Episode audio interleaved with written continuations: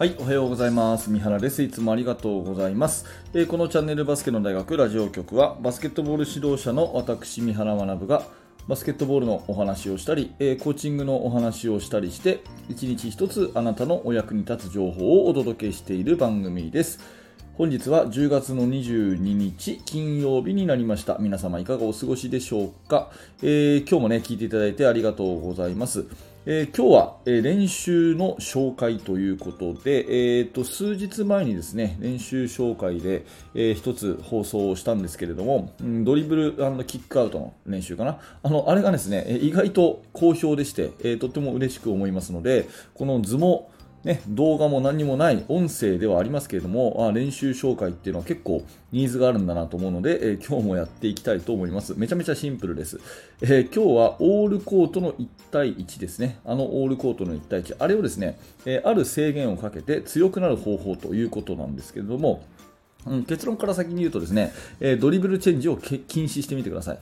えオールコートの1対1でドリブルチェンジを禁止してみてください。えー最近私のチームではやってないんですけれども、あのーうん夏休みとかですね、その試合がない時期とかはですね、結構こういうオールコート1対1は、えーやっていて、で、中でもそのドリブルチェンジを禁止してやってみるとですね、特にオフェンスの練習になります。はい、ちょっと順を追ってね、お話をしていきます。えドリブルチェンジを禁止するとですねまずオールコートの1対1なので、えー攻めるリングから一番遠い方のエンドラインにオフェンスとディフェンスが、まあ、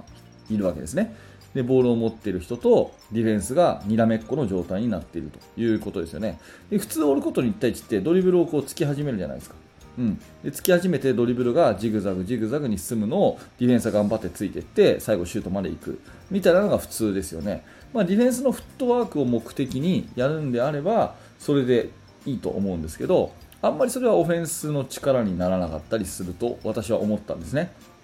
うん、でボールを持っている人がすぐにドリブルを作るんじゃなくてまずはピボットしてください、ね。えここ大事なんでもう一回言いますけど、えードリブル1対1をすぐにするんじゃなくてまずはピボットしてください。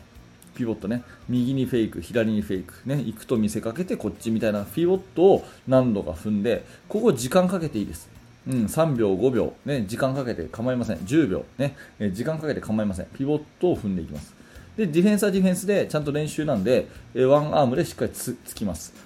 で、抜けたと思ったら初めてドリブルをつくと。ね、抜けたと思ったら初めてドリブルをつく。で、ドリブルを1回ついたら、例えば右手でついたら、もうそこからドリブルチェンジは禁止です。で、ダーッと言ってください。っていう風にするとですね、これ何がいいかっていうと、まずピボッティング、足を踏み替える練習がまずできますね。うん、意外とね、あのピボットの練習ってね、あのやるとすぐ上手くなるんですよ。だからこのピボッティングの練習をしておくと、意外とこうガーンとこう、あのドライブする一歩目の練習にもなるしあとはゴール下の、ね、ポストでのステップインみたいなそういうことにもなったりするんで結構それはですね有効なんですね。だから、えーピボッティングの練習にもなると。でドリブルをついた瞬間にディフェンスはまあ大体完全に抜けるというよりは真横にいますよね。真横にいますよね。だからそこをですねスピードをとにかく止めないで、ね。えーちょっとダブルドリブル気味っていうかあのオーバードリブル気味っていうかね、えーボールをこうなんか押し出すようなドリブルになると思うんですけどとにかくガーッとこうドリブルを片手でいくという風にするとこう相手とこうぶつかりながらね肩と肩がぶつかりながらコンタクトしながら抜いていくそういう力のがつくそういう練習になると思います。うん、これ多分ね、やっていただくとなんとなく、あの、あ、なるほど、そういうことかってわかると思うんですよね。ドリブルチェンジをしないで、ドリブルチェンジとにかく禁止と。目的は抜いていく、そのオフェンス力を高めるために、ドリブルチェンジ禁止。で、でガーッと持っていくという風にすると、結構ですね、これは、あの、ハードな練習になるんですね。そのコンタクトとぶつかり合いという意味で。で、そのままレイアップシュートまで持っていくと。でレイアップシュートするときは多分コンタクト状態なので、えー片足の踏み切りよりは両足ですよね。両足踏み切りをしてパワーレイアップに持っていくっていうそういう感じになると思います、うん、もう一回ちょっとおさらいとして言いますけど、えーいきなりドリブルつくんじゃなくてまずはピボットで相手をかわすフェイントすると。抜けるまでドリブルつかないということですね。これがまず1つ目。で抜いたらドリブルチェンジをしないでガーッと持っていくと。いう風にするとドリブルでこうディフェンスを抜いていく、ディフェンスをやっつけていく、そういう力がつくので、非常におすすめでございます。はい。でね、えー、っと、エンドラインからエンドラインまでドリブルをするときに、これちょっと質問なんですけど、エンドからエンドまでドリブルするときに、ドリブル何回でいけると思いますか？ね、もう一回聞きますね。エンドからエンドまでドリブルするときに、ドリブル何回でいけると思います？うん、これね、多分ね、4回ぐらいでいけるんですよ。4回。ドリブル4回で、エンドからエンドまでね。ドリブル4回。で、それを何にも言わないで、えー、やると、多分、8回ぐらいドリブルあの生徒つくと思います。だけど、ドリブル4回ぐらいでいくと、もうトップスピードでガッといけるんで、えー、ぜひそのドリブル4回ぐらいでレイアップに行くぐらいの、そんなつもりでですね、オールコート1対1、ドリブルチェンジ禁止、あドリブルチェンジ禁止、そうか、ドリブルチェンジを禁止したオールコート1対1っていうのをぜひね、やってみるといいかなというふに思います。あの、右手、右利きの人がね、右ばっかりになるかもしれないので、えー、必ず左右、こうね、交互にやっていくと。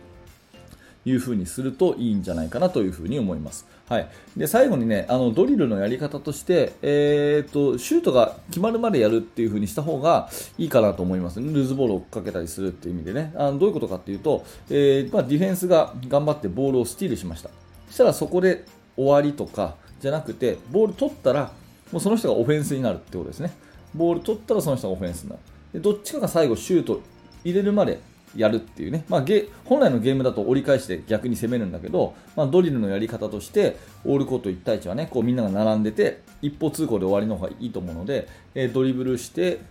ディフェンスがボール取ったらすぐに攻守交代して攻める方向一緒で、えー、どっちかがシュート入れるまでやるっていう風にするとドリルとしてはいいかなという風に思います。はい、えー、今回のね練習紹介ということですけども声だけで、えー、伝わったでしょうか、えー、オフェンスの抜いていく力を高めるためにオールコート1対1はですねぜひドリブルチェンジなしで、え、やってみたらいいかなというそんなお話でございます、えー、もしねわからないとかあのこの時こういうのはどうするんだとかですね。あと練習やってみて感じたこととかそんなのは、えー、コメントにていただけると嬉しいなと思いますので、え頑張ってお試しください。はい、ありがとうございました。えっ、ー、と、このチャンネルはいつもこういった感じでバスケットボールの話を毎朝しております。面白かった、興味が持てたという方はぜひ、えー、チャンネル登録、並びに、ポッドキャストのフォローよろしくお願いいたします。えー、そして現在ですね、指導者の方向けに無料のメルマガ講座をやっております。えー、真剣にチーム作りについて学びたいという熱心な指導者であるあなた、えー、ぜひ、えメルマガの方を覗いてみてください。きっとお役に立てると思います。はい、本日もありがとうございました。三原学でした。それではまた。